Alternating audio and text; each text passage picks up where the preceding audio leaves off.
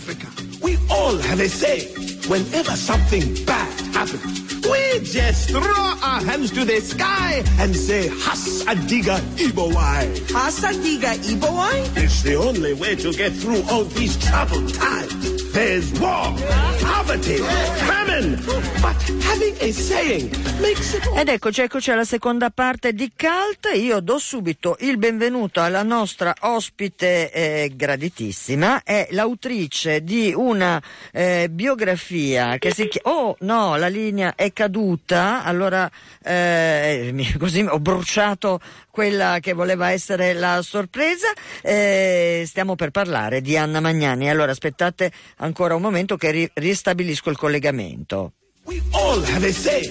Whenever something bad happens, we just throw our hands to the sky and say, Has Adiga Ibowai. Hasadiga Ibowai? It's the only way to get through all these troubled times. Ripresa, ripresa subito la linea, eh, do appunto il benvenuto a Matilde O'Koffler, buongiorno. Buongiorno. Autrice di Anna Magnani, La biografia, è un libro uscito eh, negli ultimi mesi dell'anno scorso eh, ed è un... eh, Da Bompiani. da Bompiani naturalmente e, ehm, e diciamo ne parliamo oggi Beh, da una parte perché insomma confesso Anna Magnani è, è nel cuore della sottoscritta ma come nel cuore di tanta altra gente ci mancherebbe. Ma anche perché c'è una bella occasione oggi per incontrare eh, lei l'autrice di questa biografia assieme a Raffaele De Berti e, e- e poi per vedere un film eh, un film, eh, vabbè, che, che- che mi, mi dirà anche lei perché avete scelto bellissima, Certo. per, il, per il titolo, perché il riferimento alla bellissima Anna Magnani anziché alla bambina. Eh, dunque, beh, bellissima, secondo me è uno dei film più, più riusciti di Anna. In- intanto eh, c'è il regista Visconti eh, con cui lei ha lavorato eh, soltanto in, quest- in questa occasione e poi nell'episodio di Siamo donne, ma era una- un vecchio debito che Visconti aveva con lei perché la voleva protagonista di Ossessione. Anna in quel momento era incinta per cui ha dovuto rinunciare. Eh, quando si è trovato, si è trovato il momento opportuno, ehm, questo bellissimo ehm, soggetto eh, di Cesare Zavattini è stato subito accettato da Anna. Ed è bello perché mh, è, la- è molto, molto, di- molto mh, a- adeguato a lei perché fa il ruolo di una mamma, Eh, la mamma eh, che vuole per la figlia una vita migliore della sua e le sembra di trovare questa vita nel cinema. Eh, pensa che la bambina possa fare l'attrice, c'è un concorso, eccetera, e eh, si prodiga, si lavora al massimo per trovare i soldi perché è una, una- una proletaria. E, ehm, però eh, pare che la figlia alla fine venga accettata, ma eh, Anna scopre, la mamma scopre che eh, in realtà eh, la bambina, eh, la bambina durante i provini è stata sbeffeggiata da chi c'era lì, Eh, eh, cioè la, il, il Blasetti che era il regista e gli altri ridevano quando la bambina faceva la sua scena. A quel punto Anna capisce che eh, la, la sua illusione che il cinema fosse questo mondo dorato eh, in cui lei vedeva soltanto cose bellissime eh, perché le piacevano i film americani in cui si dice si, era- si vedevano ehm, paesi, paesi lontani in cui la gente era, era felice eccetera in realtà ehm, la è solo una facciata il cinema che lei vede sullo schermo dietro c'è tutto il resto. Ehm, quello che è importante è perché Visconti qui eh, non fa soltanto la critica del cinema eh, normale, diciamo, del cinema eh, con gli attori, eccetera, ma vuol fare una critica anche paradossalmente del, del neorealismo, cioè eh, di quel cinema che si faceva in quegli anni in cui gli attori venivano presi dalla strada e eh, lì si illudeva di eh, offrirgli una carriera che in realtà poi eh, praticamente nessuno di loro ha fatto, Certo. per cui il cinema è- è- rimane una in- illusione. Senta, ehm, quindi questa è un po' la spiegazione del perché avete scelto Sì. eh, Naturalmente. Anna, naturalmente Anna è bravissima in questo film, addirittura c'è un momento in cui eh, lei dice ma che cos'è in fondo recitare? Ma È anche sul fatto de- proprio del recitare, dice ma in fondo se io mi fingessi di essere un'altra, spiega la bambina no? per farle capire cosa Sì. devo fare. Sì. Senta, ehm, allora, ehm, Anna Magnani è un'icona del cinema eh, mondiale perché se pensiamo appunto eh, alla sua stagione del neorealismo e pensiamo a Roma Certo, città aperta, certo. è eh, una delle immagini credo del, proprio iconica. Eh, Sì. Ma eh, Anna Magnani è una eh, attrice, una donna di spettacolo perché ricordiamo non solo di cinema lei è Certo. stata eh, Protagonista. Lei, lei veniva proprio dalle tavole del palcoscenico, Eh, ha fatto per anni teatro, teatro sia eh, drammatico sia borghese, sia anche teatro comico con le riviste con Totò. Certo. Negli anni della guerra ha fatto queste bellissime riviste di, di Gaglieri in cui era in coppia con Totò e eh, i due ehm, spesso litigavano quasi, si, pre- si rubavano le battute,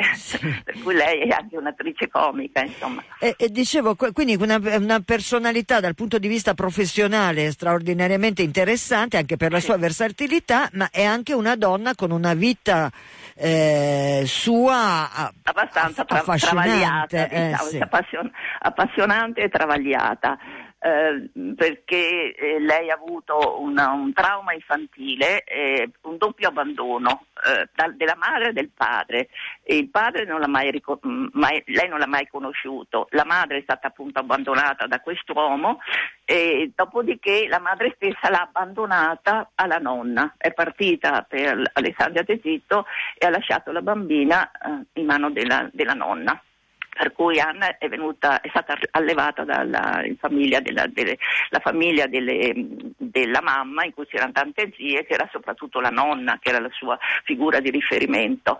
E lei dice addirittura che il, mestiere di attrice, per carità, lei non voleva parlare di mestiere, ma Sì. fare l'attrice le, è- le è venuto proprio quasi spontaneamente tra una lacrima di troppo e una carezza di meno nell'assenza di questa madre lontana, nel desiderio di essere amata, desiderio che lei ha avuto per tutta la vita. Dice la, la- la prima volta che io mi sono sentita amata è stata proprio eh, davanti al pubblico, il pubblico che mi, appl- mi applaudiva e sentivo che era vicino a me, che mi amava.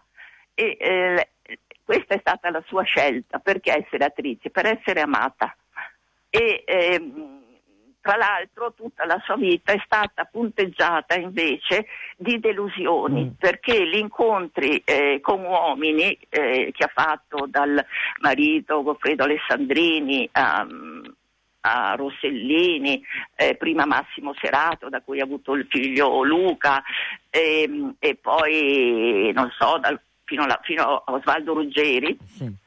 purtroppo sono stati sempre incontri in cui lei eh, voleva che le cose andassero in un certo modo, ma alla fine eh, questi uomini l'hanno sempre abbandonata. Questo perché probabilmente lei eh, era una persona, era una donna che eh, ave- proprio assettata d'amore, che voleva troppo, Mm. per cui eh, era, era gelosa, era possessiva, no? E, si sa che eh, non, è sempre, non, non ci si può sempre comportare così. Decisamente. Senta allora, eh, insomma, io penso che ehm, per chi non conoscesse Anna Magnani al di là dell'icona per l'appunto, eh, forse abbiamo buttato insomma de- dei semi di curiosità eh, Certo. che eh, i nostri ascoltatori e, e gli altri milanesi possono eh, in qualche modo un po' eh, a, a continuare ad assaporare venendo quest'oggi alle 17 al Museo Interattivo del Cinema di Viale Fulvio Testi 121, ehm, sto parlando naturalmente di Milano, eh, il, eh, le- alle 17 c'è l'incontro eh, con lei e con Raffaele De Berti e poi a seguire la proiezione del film Posso- posso bellissima di? Luchino Visconti. Certo, certo. Eh, cioè eh, che questa biografia eh, io la considero quasi un'autobiografia perché è fatta eh, con un archivio che è, eh, che è stato aperto per la prima volta e soprattutto con le lettere che lei ha scritto e ha ricevuto e eh, con ehm, le dichiarazioni che ha fatto che non erano state mai usate ma sono le lettere proprio Sì. eh, quelle che svelano il retroscena, la vita vera di Anna. Eh, ha fatto bene a dirci questa preziosità della biografia. Anna Magnani, la biografia, editore Bompiani, autrice Matilde O'Koffler, che ringraziamo per essere stata qui con noi. Buon- Eh, io ri- ringrazio tanto lei e voi, insomma. Buona giornata. Grazie, arrivederci, buongiorno.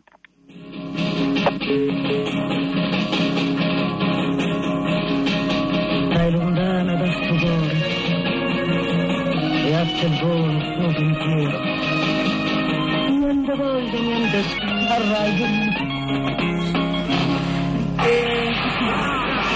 E oggi, oggi viene inaugurata alle 18 alla Fondazione eh, Corrente di via Carlo Porta 5 qui a Milano una mostra curata da Roberto Mutti e Jacopo Muzio e a parlarcene è Tiziana Ricci. Un bel viaggio tra le immagini di Giuliano Lucas, Ferdinando Scianna, Maurizio Galimberti, Stefania Ciocca, il lavoro sulle lapidi che ricordano i partigiani di Giovanni Rubino.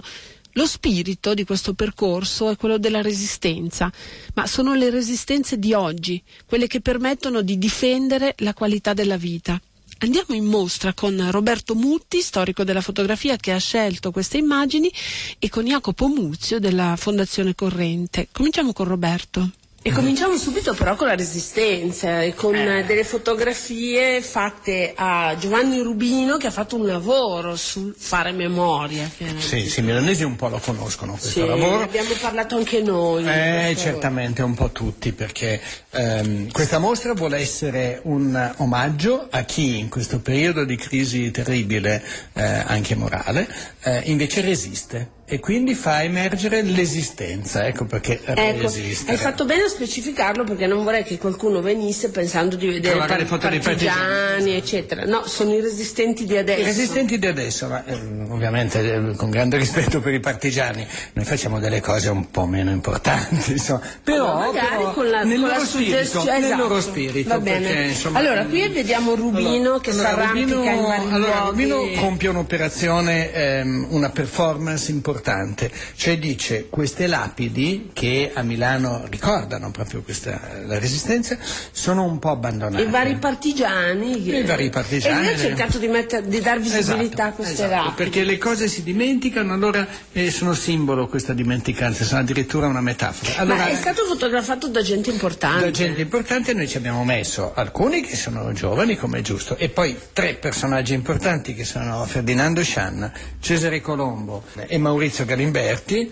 Ecco, Maurizio Galimberti è divertente Ovviamente perché vediamo le Polaroid e poi qualcuno ha fotografato Galimberti che ritagliava le mentre Polaroid. faceva- quindi un- questa è Stefania Ciocca, è esordiente, è la sua prima mostra, eh, perché questa è una collettiva, ma insomma è anche un po' personale. E questa Qui la resistenza ruota intorno alle librerie. le piccole librerie, piccole librerie. che esistono, hanno una caratteristica, un loro modo di essere e che si, senza scontrarsi, ma si contrappone invece alle grandi, a- a- a- alle grandi catene che sono un po' anonime, mentre qua puoi andare e chiedere anche un consiglio su un libro. Qui abbiamo un da 90, gigante, vabbè, ecco, questo qui Uliano. è un posto orribile che lui ha fotografato, Fotografato rendendolo meraviglioso, Sì, sembra ma una non so, composizione. sì, perché è un posto che sembra anonimo nel passante ferroviario, che invece è così utile, però insomma è esteticamente un po' brutto. Ma lui eh, becca questa signorina di spalle che si allontana verso il futuro, che io trovo una foto meravigliosa. al centro di questo arco. Di questo arco un po' anonimo, ma perché appunto eh, l'arco è anonimo, ma in fondo c'è la luce. Ma piace come cosa. E resistono perché diventano simboli, no? Come Questa è luogo, come questa Cadorna dove ci si può sedere a giocare a scacchi. Questo è, è un ragazzino che in bicicletta si riappropria degli spazi perché non sono più necessariamente delle automobili, sono anche di chi ci va a piedi. Sullo sfondo i grattacieloni della, i in Piazza Gaulenti. in Piazza Gaulenti, infatti. Eh, Questo questa è Isabella Balena. Brava, brava, un bel lavoro di Isabella Balena che è andata a eh, individuare coloro che aiutano quelli che sono più in difficoltà e quindi che aiutano dal punto di vista amministrativo, gli extracomunitari, quelli che insegnano a chi, eh, oggi si parla tanto del maestro Manzi, ma la cosa è evidentemente ancora attuale, eh, della, della sanità per i bambini che ne hanno bisogno e hanno difficoltà economiche. E questa bellissima storia all'interno del carcere di Bollate eh, della, della stanza dell'affettività dove eh, i detenuti che sono a, a pene piuttosto brevi possono ogni tanto incontrare le famiglie, i bambini, in qualche occasione lì si intravede un albero di Natale si capisce che l'occasione è questa. C'è anche una parte al piano di sotto e qui mi colpisce una serie di light box. Sì, allora questa qua non parla di Milano e parla di cose in realtà molto, molto, è un discorso molto più serio, perché stiamo parlando del Sudafrica. Abbiamo voluto fare un omaggio a Nelson Mandela eh, per ricordarci che eh, beh, insomma, ci sono state altre situazioni ben più gravi e altro modo di resistere. Questo è un lavoro che ha fatto Silvia Modio in Sudafrica e ha fotografato i pass che i neri dovevano tenere quando uscivano dai loro ghetti, altrimenti venivano arrestati, Arrestati, e sì. quindi è una cosa molto terribile. I pass sono rari perché in una famosa manifestazione li bruciarono in piazza. Allora, questa mostra è curata da te Roberto E? e, anche da Jacopo Muzio. Le, le foto sono state scelte dalla, dalla intelligente anche ironico sguardo di, di Roberto Mutti, col quale però abbiamo diciamo, impostato l'architettura dell'insieme dell'iniziativa che è un po' in linea con le iniziative degli ultimi anni di, di Corrente, Caleidoscopio Milano, Ex Possible, c'è uno sguardo sulla città che per, Che cambia, che come ca- Sì, cambia. che cambia però dire in, eh, per punti di vista parziali in realtà viene fuori una città che non è neanche poi così calma e piatta come vogliono alle volte anche eh, farcela, farcela vedere, una città viva e che nelle sue, nelle sue eh, piccole tribù e piccoli parziali eh, possibilità di azione ci sono delle, delle piccole conquiste di, liber- di spazi di libertà. In questo senso è anche un po' un tributo alla, eh, alla resistenza eh, che è preso nel titolo come un modo anche di esistenza, cioè uno resiste ed esisti in quanto esisti, no? in quanto ci sono queste situazioni e, eh, e attorno a questo tema sono state estratte un po' a, eh, delle tessere di questo mosaico che hanno, che hanno dato il là a una serie di incontri che avranno sempre qui presso la sede, eh, tra cui appunto uno che parla delle vie d'acqua, eh, le vie di terra anche in termini critici eh, in vista di Expo 2015, partendo dalla foto di Nicolini per dire che è Milano non è Venezia, che è una foto bellissima anche che fa pensare, piuttosto che eh, il lavoro che avete- abbiamo visto prima sulla- sul, sul fare memoria ha dato vita a un incontro il 22 aprile, in prossimità della festa del 25 aprile, sulla resistenza a Milano. Allora, questi sono cittadini stranieri che giocano a, a dadi, che leggono e che dormono in sacchi a pelo. Io volevo, volevo Allora, capire Carlo chi Rotondo erano. è andato a cercare quelli, eh, anche in questo caso quelli che aiutano, eh, come City Angels, che, che portano in giro il, il cibo, eh, piuttosto che all'interno di queste comunità di accoglienza, eh, questi che giocano a dama e appartengono a etnie diverse, questi due stranieri Ma che... dove stanno? Non Questo è, bah, è uno dei, dei- dei tanti centri di accoglienza. E questo qui è un dormitorio Questo no, questa qua è la metropolitana, sono le parti della metropolitana Che vengono d'inverno allestite vengono allestite come dormitori, Sì, sì, esattamente. E infine un reportage di Flavia Faranda che ha immortalato il critical mass, che sappiamo tutti che cos'è, con grande efficacia. con questa fuga in galleria. Perfino con la fuga in galleria, le biciclette al comando e poi un, bellissimo lavoro su quelli di Groc di Roberto Rognoni. È una bella mostra che potete visitare alla Fondazione Corrente, vi ricordo in via Carlo Porta al 5 a Milano, fino al 22 di aprile.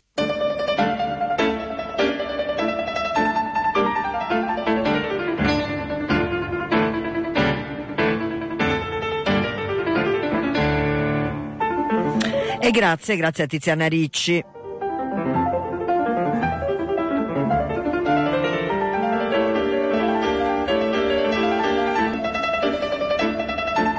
Fatemi dare un appuntamento per oggi alle 16.45 e alla Casa della Cultura di Milano, quella Porta Rossa di via Borgogna 3 in centro. E per il ciclo di incontri culia, Giulia, uh, curata da Giuliana Nuvoli e Maurizio Cucchi, Vitalità della scrittura, poesia e narrativa contemporanea, questo è il terzo incontro ed è con Lalla Romano.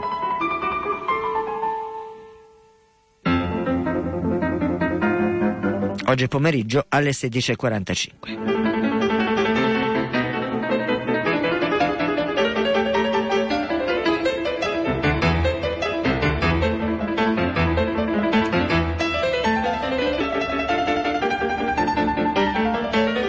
Tra poco andiamo a parlare di Pompei, lo sapete, un disastro dietro l'altro, un crollo dietro l'altro proprio in questi giorni, in queste ore e in questi momenti eh, c'è un uh, incontro che il nuovo ministro ai beni culturali, alla cultura meglio dire, Dario Franceschini ha deciso di eh, eh, fare con, eh, diciamo con le massime autorità in questo momento che si stanno occupando di eh, Pompei, cioè il, sopra, il, soprintendente che è il professor Massimo Osanna, il eh, direttore generale antichità che è il dottor Luigi Malnati e il direttore generale al progetto progetto Grande Pompei che è il generale Giovanni Nistri.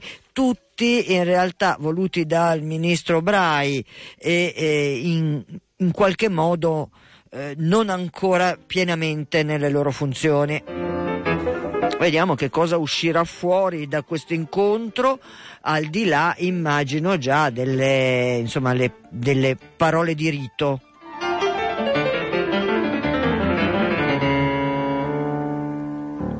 Ma come vi dicevo tra poco eh, ci colleghiamo e eh, ho bisogno ancora di un momento per, eh, per, contattare il nostro ospite che io sono molto felice eh, di avere con noi ma adesso capirete anche di chi sto per parlare. Con chi stiamo per parlare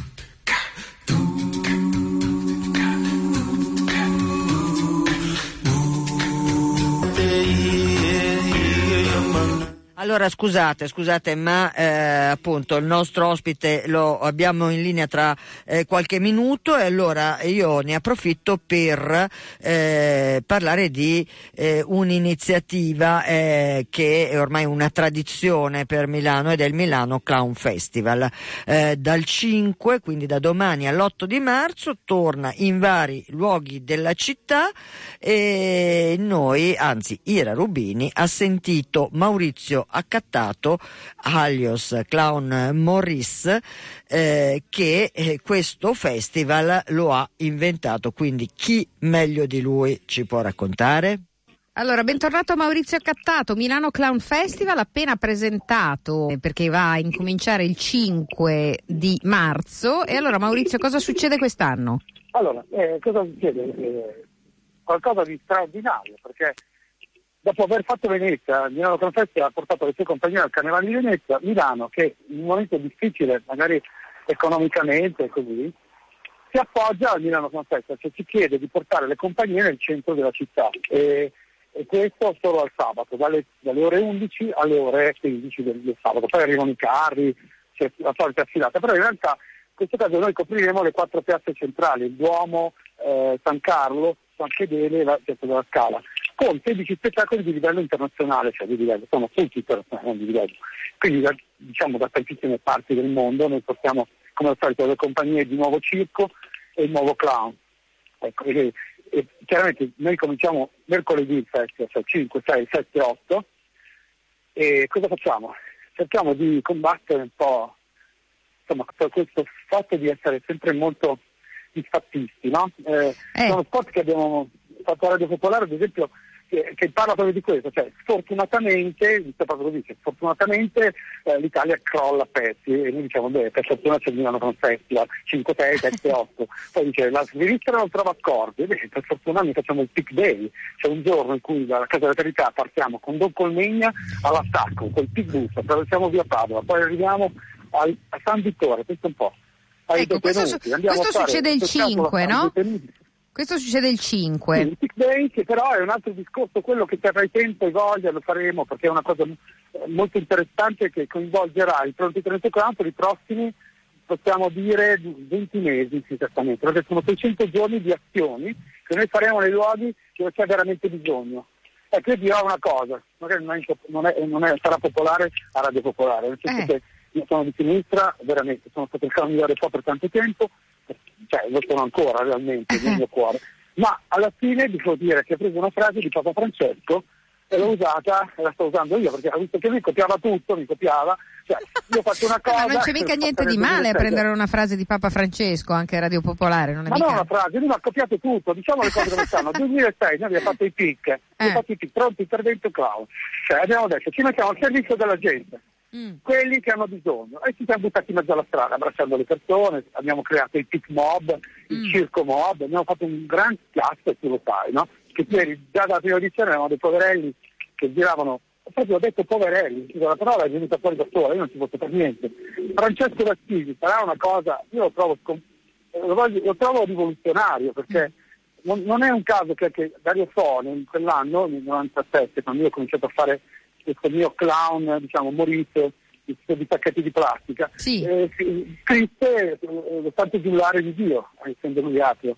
Eh, Perché? Perché questo fraticello che gira, che cerca d'amore, è quello che noi realmente facciamo sempre. Siamo noi italiaci, cosa facciamo? Andiamo in giro per portare un sorriso. È banale dire un sorriso, ma fai sorridere la gente che trovi nella metropolitana. Noi stamattina siamo andati in metro, abbiamo fatto un po' di chiasso Mm. e come sempre ci succede, la gente ci guarda stranamente, guardate il carnevale, poi noi facciamo il carnevale anche per il comune, quindi siamo autorizzati a cavarvi fuori la gioia che voi non avete più. Questo è il punto, cioè la gente non ha più gioia e non sa neanche di averla.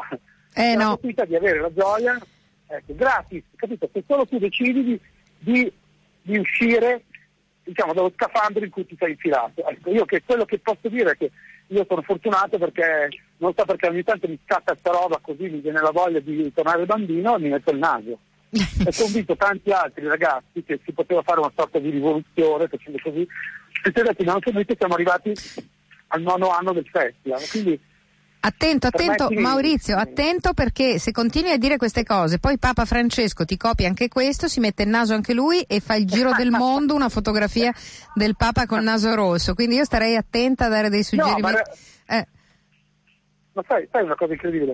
Non voglio parlare ancora di lui perché sennò veramente... beh, però è un Papa interessante, dai. Eh. Mm. No, interessante, però devi, devi ammettere una cosa. Cioè, a parte che il naso te l'hai già messo, appena io ho pensato questo Ah, naso sì? non te lo metto, te l'hai messo subito. Infatti c'è una foto e noi l'abbiamo anche messa in giro.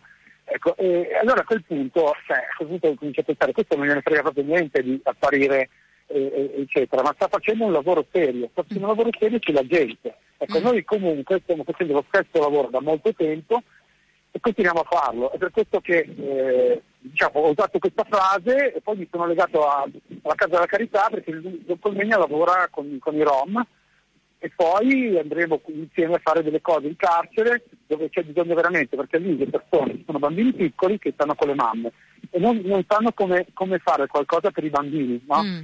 Anche a carnevale. Allora la cosa migliore è fare gli esercizi che facciamo noi clown, quello di lavorare con l'incontro di occhi, si chiama così, piuttosto che dirti ti voglio bene, Mm. senza parole, ad esempio, con gli occhi, queste cose, queste cavolate, no? Che però in realtà servono moltissimo ai bambini e alle mamme perché devono stare poi dista- distanti tra di loro per qualche giorno, quindi si vedono una volta a settimana e facciamo degli esercizi e quindi è un momento di incontro forte di un linguaggio nuovo che si chiama linguaggio di, fatto di emozione, non di parole, che secondo me diciamo, nel, nel mondo in cui praticamente il linguaggio è morto, no? c'è il linguaggio emotivo e, e quindi bisogna ricostruirlo da capo. Cioè, non, non parliamo più di emozioni, ma parliamo solo di, di parole. E realmente stiamo facendo quello che diceva Pasolini, adesso faccio la citazione, quella, co- quella giusta. cioè, noi siamo al servizio, sì, ma non dei cretini però, dei consumatori, quelli che sono sempre scontenti, Mm. capito? che credono di avere tutto e sono aridi e sono sempre a lamentarsi.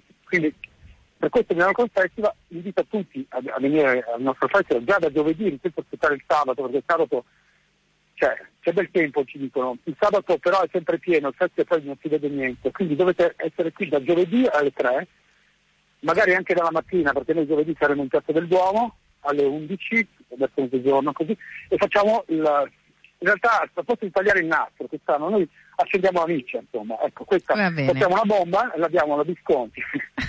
la bomba è il Milano. Ma Cioè, no. Praticamente invitiamo tutti a venire eh. in Duomo e Eh. poi quando accendiamo la miccia, questi esplodiamo tutti e abbracciamo tutti quelli che incontriamo da lì fino a tornare a casa. Perfetto, non si sa chi capita, però si abbraccia. credo che... Eh. Eh? No, no, no, no, non hai parlato troppo. di- eh, chi capita, capita verrà abbracciato allora dal 5 all'8 marzo al Milano Clown Festival e noi ricordiamo ovviamente che l'omonimo sito mh, porta poi tutti gli orari e gli appuntamenti. Grazie Maurizio Cattato, ciao, buon festival. Oh, grazie a voi, a Radio Popolare, che è la mia radio preferita. Ciao! Ciao.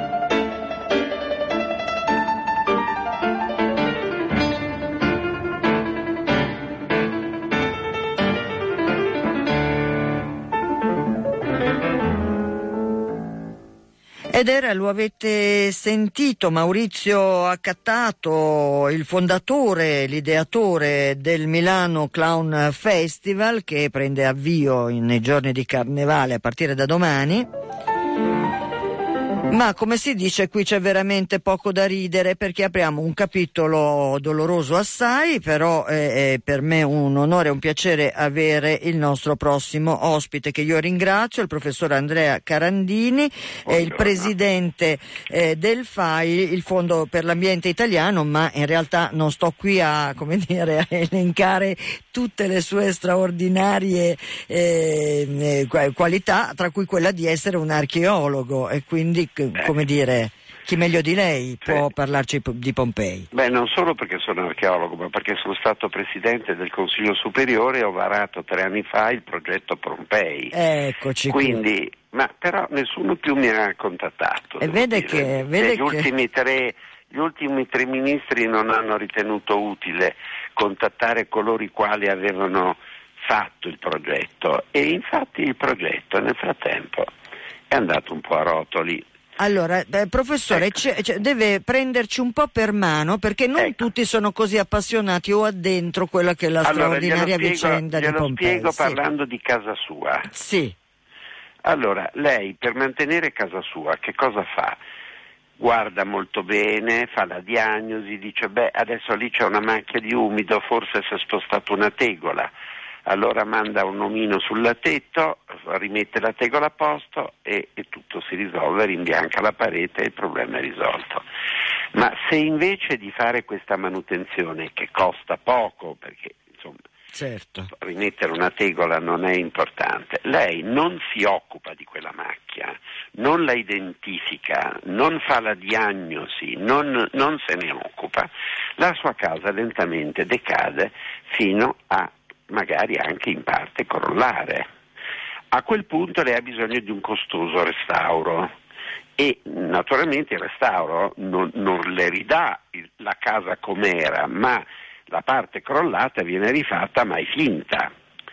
Quindi i restauri costano un patrimonio, possono essere fatti su pochi edifici e non risolvono il problema perché poi la stessa casa restaurata, se non viene mantenuta, poi Continua a ri- deteriorarsi. ridegrada. Certo. Allora, il nostro progetto allora era tutto incentrato sulla conoscenza di Pompei, la diagnosi di Pompei, un rilievo tridimensionale di Pompei che, cosa incredibile a sentirsi, non esiste, per cui se un terremoto viene e crolla Pompei, noi non abbiamo nemmeno una documentazione adeguata, e poi far partire sulla base di tutto ciò un, un ciclo di continue ehm, eh, manutenzioni le quali eh, eh, eh, impediscono ai muri di crollare. A, a- a- Ercolano è stata impostata la manutenzione programmata e non cascano i muri, cascano a Pompei. Senta, qualche... Invece sì. di tutto ciò, Sì. eh, sembra che il, mm, che il progetto adesso verta soprattutto sui restauri e le messe in sicurezza e quindi tutto ciò eh, non mi fa bene sperare, perché eh, se anche noi restauriamo 60 case, cosa sono rispetto alle 1500 che abbiamo, tutte in cattive condizioni? Capisce? Quindi c'è un, ins- un ritardo micidiale nei tempi, ma c'è anche che si è persa la bussola, il nord, cioè l'idea della manutenzione programmata che era il fulcro su cui noi abbiamo puntato e che eh, speriamo possa essere ripreso. Vediamo se il nuovo ministro si occupa di questa questione con maggiore attenzione dei precedenti. Senta, questa, proprio questa mattina, quest'oggi è stato convocato un vertice Eh. eh, dal ministro appunto con le attuali Eh. cariche. Ecco, Eh. lei co- co- co- adesso mi scusi se vado un po' al nocciolo della questione. Quando succedono queste cose poi tutti si strappano i capelli, le vesti e via di Sempre seguito. dopo. E, e- e- in questo Però caso perché, ecco, perché il progetto eh, eh, eh, non è centrato più sulla manutenzione programmata e non è partito da tre anni? Mm. E chi sono i responsabili di tutto ciò? Senta, ma in tutto ciò non c'è anche la preoccupazione che, ad esempio, una pioggia di eh, denari come quella dei 105 milioni eh, Sarà di euro, impossibile spenderla in un anno. eh, certo, che, che ci arrivano e, e che dovrebbero essere il tesoro che ci Guardi, permette di Pompei- tutelare. Pompei Sì. è il simbolo più perfetto della mostruosa palude in cui noi siamo finiti. No, Pompei è la metafora dell'Italia. Questa è la tragedia, perché non è Pompei che sta male, sta male tutta l'Italia, stanno male tutti i monumenti, stanno male i cittadini, sta male tutto perché siamo finiti in una mostruosa palude. Eh, ma ehm, professor Carandini, come possiamo uscire da questa palude? Che cosa dobbiamo fare? Io mi dispero davvero, eh, non, non- non c'è retorica. eh, Eh, bisogna uscire dai conservatorismi di destra e di sinistra e cominciare ad avere pensieri freschi e nuovi e innovativi, senza più i vecchi presupposti, le vecchie ideologie, le vecchie idee, le- i vecchi preconcetti, tutto ciò che ci lega la testa da anni gli un contro gli altri armati ed è così che siamo finiti nel pantano. Mm. Allora, siccome la manutenzione programmata è noto che è l'unica cosa che può risolvere i problemi, usciamo dalla coazione a ripetere e prendiamo decisamente questa via. Se la prenderemo, Pompei si salverà. Se non la prenderemo, Pompei non si salverà. Ma lo stesso vale per l'Italia. Senta, eh, professor Carandini, lei citava all'inizio di questa conversazione il caso di Ercolano. Perché lì le, allora, eh, allora, le, faccio spiego due domande. Perché lì hanno funzionato le cose. Sì. Perché c'è un miliardario che ha Eh, finanziato purtroppo, inglese certo, certo. e che ha scelto lui la manutenzione programmata d'intesa con dei bravi funzionari della soprintendenza. Quindi lì, come dire, c'è stato un intervento diretto dell'Europa, non dei vecchiumi, ma dell'Europa, perché questi concetti della manutenzione programmata oltre Alpe sono chiari, evidenti. Allora Pompei non è un problema che piove, perché piove da sempre, Eh, pioverà certo, sempre e pioverà. d'anni, Quindi, certo. quindi, quindi non è tanto un dissesto idrogeologico come ho sentito dire, è la mancanza della manutenzione. Questo è il punto fondamentale. È una cosa ovvia, banale, ma non si riesce ad ottenere. Perché? Perché costa poco. Mm. La manutenzione costa poco, E quindi c'è poco da mangiarci sopra, mi scusi se sono così brutale? L'ha detto lei. Ok, l'ho detto io, me ne assumo la responsabilità, ma purtroppo in questo paese. Eh, ma difatti, professor Carandini, la mia a- a- ansia di cittadina, mettiamola così, eh, va appunto al fatto che un tesoro come cento- un tesoro che poi è relativo quando parliamo di beni importanti come un sito come quello di Pompei, ma 105 milioni di euro ehm, come dire, ingolosiscono parecchio, no? Eh, e, e noi sappiamo che quella, parecchio. che E quella è anche una dramma. zona. eh, Era meglio averne meno, essere più silenziosi e lavorare nell'ombra alla manutenzione programmata magari con un terzo di quella cifra. E invece quella cifra che supera il 100 è una delle nostre disgrazie. Senta, ma il fatto che il ministro Brai abbia ad esempio nominato un generale dei carabinieri a capo di, eh, appunto del, del progetto Grande Pompei. Lei come l'ha interpretato, al di là della, della, Guardi, come dire, del, del guardi. curriculum del generale Allora, che è di rispetto? Il generale è persona ottima Certo. e- e- e- e guai all'italiano che parli male dell'arma, quindi io di fronte all'arma mi inchino. Mm. Però devo dire che c'è una certa ipertrofia, perché poi questo povero generale che cosa potrà fare? Non ha nemmeno i poteri commissariali. Poi sotto il generale c'è uno storico dell'arte che Pompei non lo sa. Poi sotto c'è un soprintendente, però il soprintendente non è un funzionario ma è chiamato da fuori. Lo, lo misureremo, lo vedremo, lo valuteremo, però non, non ha l'impressione di una ipertrofia burocratica, cioè si creeranno conflitti fra tutte queste figure. Ma la, Quindi, la eh, nomina di un generale dell'arma dei carabinieri non è in qualche modo anche un dire metto sotto tutela quel tesoro di soldi che arrivano? Adesso scusi eh, se sono un po' brutale, Ma ma, certo, va ma alla fine viene va da dire ci abbiamo va dovuto mettere un generale per Tutto va sicurezza. bene, però ricordiamoci che sono problemi fondamentalmente che de- devono competere ad architetti capaci del restauro dei monumenti e ad archeologi.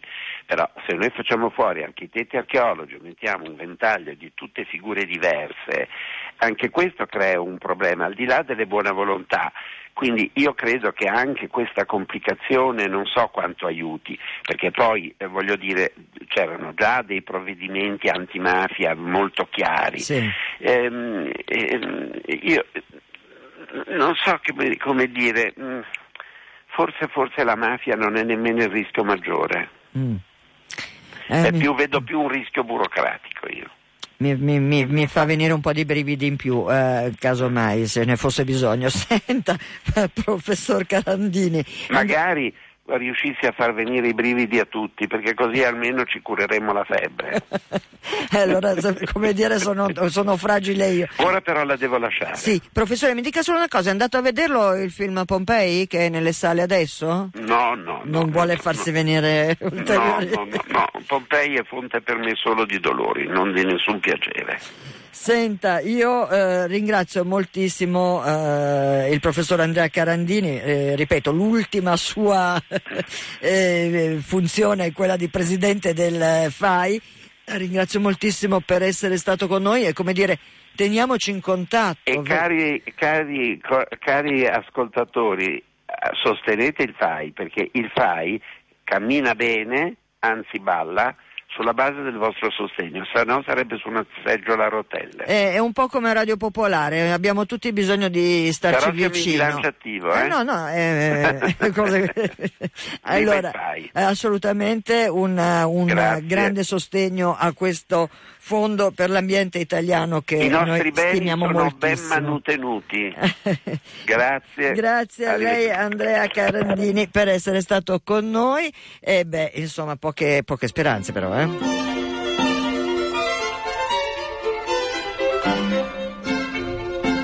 Cioè, io volevo chiudere coi clown perché sapevo che in fondo Andrea Carandini non ci avrebbe dato dei grandi delle grandi positività.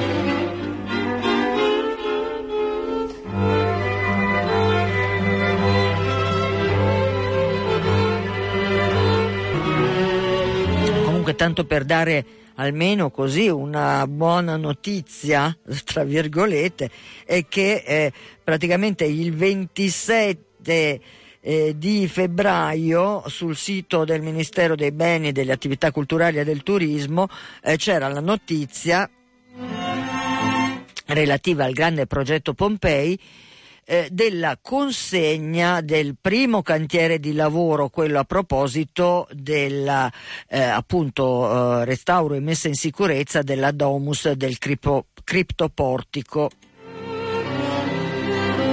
E e, e il tutto era appunto la consegna del primo dei cinque com- cantieri appunto del grande progetto Pompei e, e, e in qualche modo il, il, la notizia positiva era che la consegna era avvenuta dopo 370 giorni di lavoro eh, e, quindi i tempi, la cosa che ci diceva prima il professor Carandini, eh, i, i, tempi erano stati eh, più che ragionevoli, insomma giusti un poco più di un anno.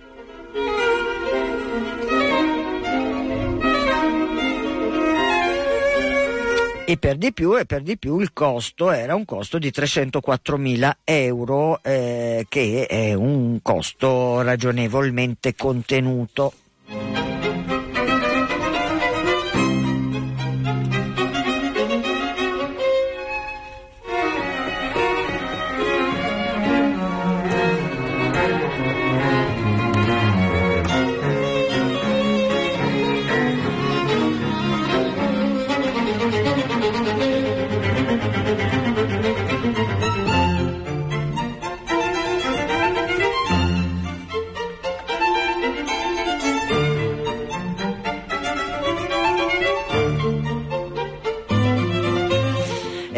E fatemi dare invece, chiudendo la pagina di Pompei, un annuncio a proposito di un'altra mostra, si chiama Information Design eh, di Wired, eh, si chiama Beautiful Information. ed è una mostra che eh, verrà uh, inaugurata diciamo così dal 6 al 30 di marzo in uh, lungo via Dante quindi una di quelle eh, mostre a disposizione di tutti. Bene, eh, prossimamente Tiziana Ricci ce ne parlerà.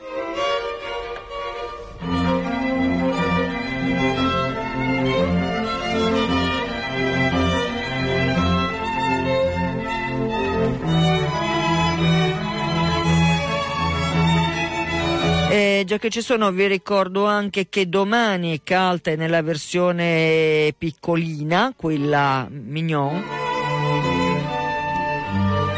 E allora così vi lascio con un annuncio del Circolo Arci Martiri di Turro di Via Rovetta 14 a Milano per i mercoledì di Turro. Domani c'è Corrado Benigni che presenta Tribunale della Mente.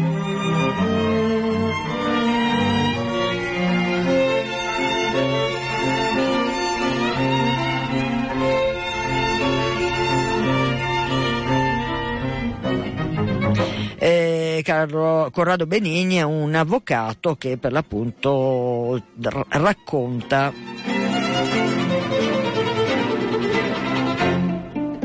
racconta insomma come, come eh, relazionarsi, come ci si relaziona al mondo mh, della giustizia, ma forse di quella addirittura universale.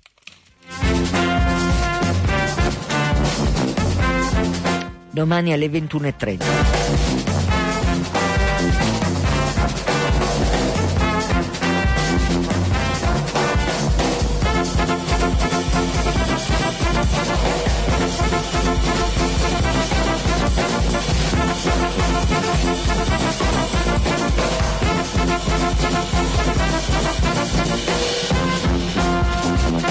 E ci siamo, ci siamo alla chiusura di questa puntata di Cult.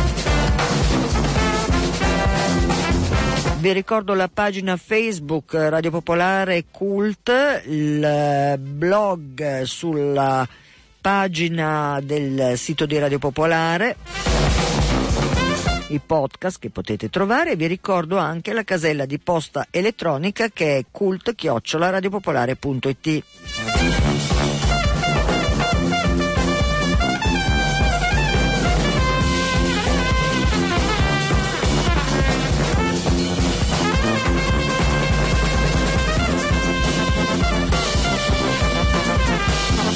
Cecilia Di Lieto e Ira Rubini vi salutano e vi ringraziano.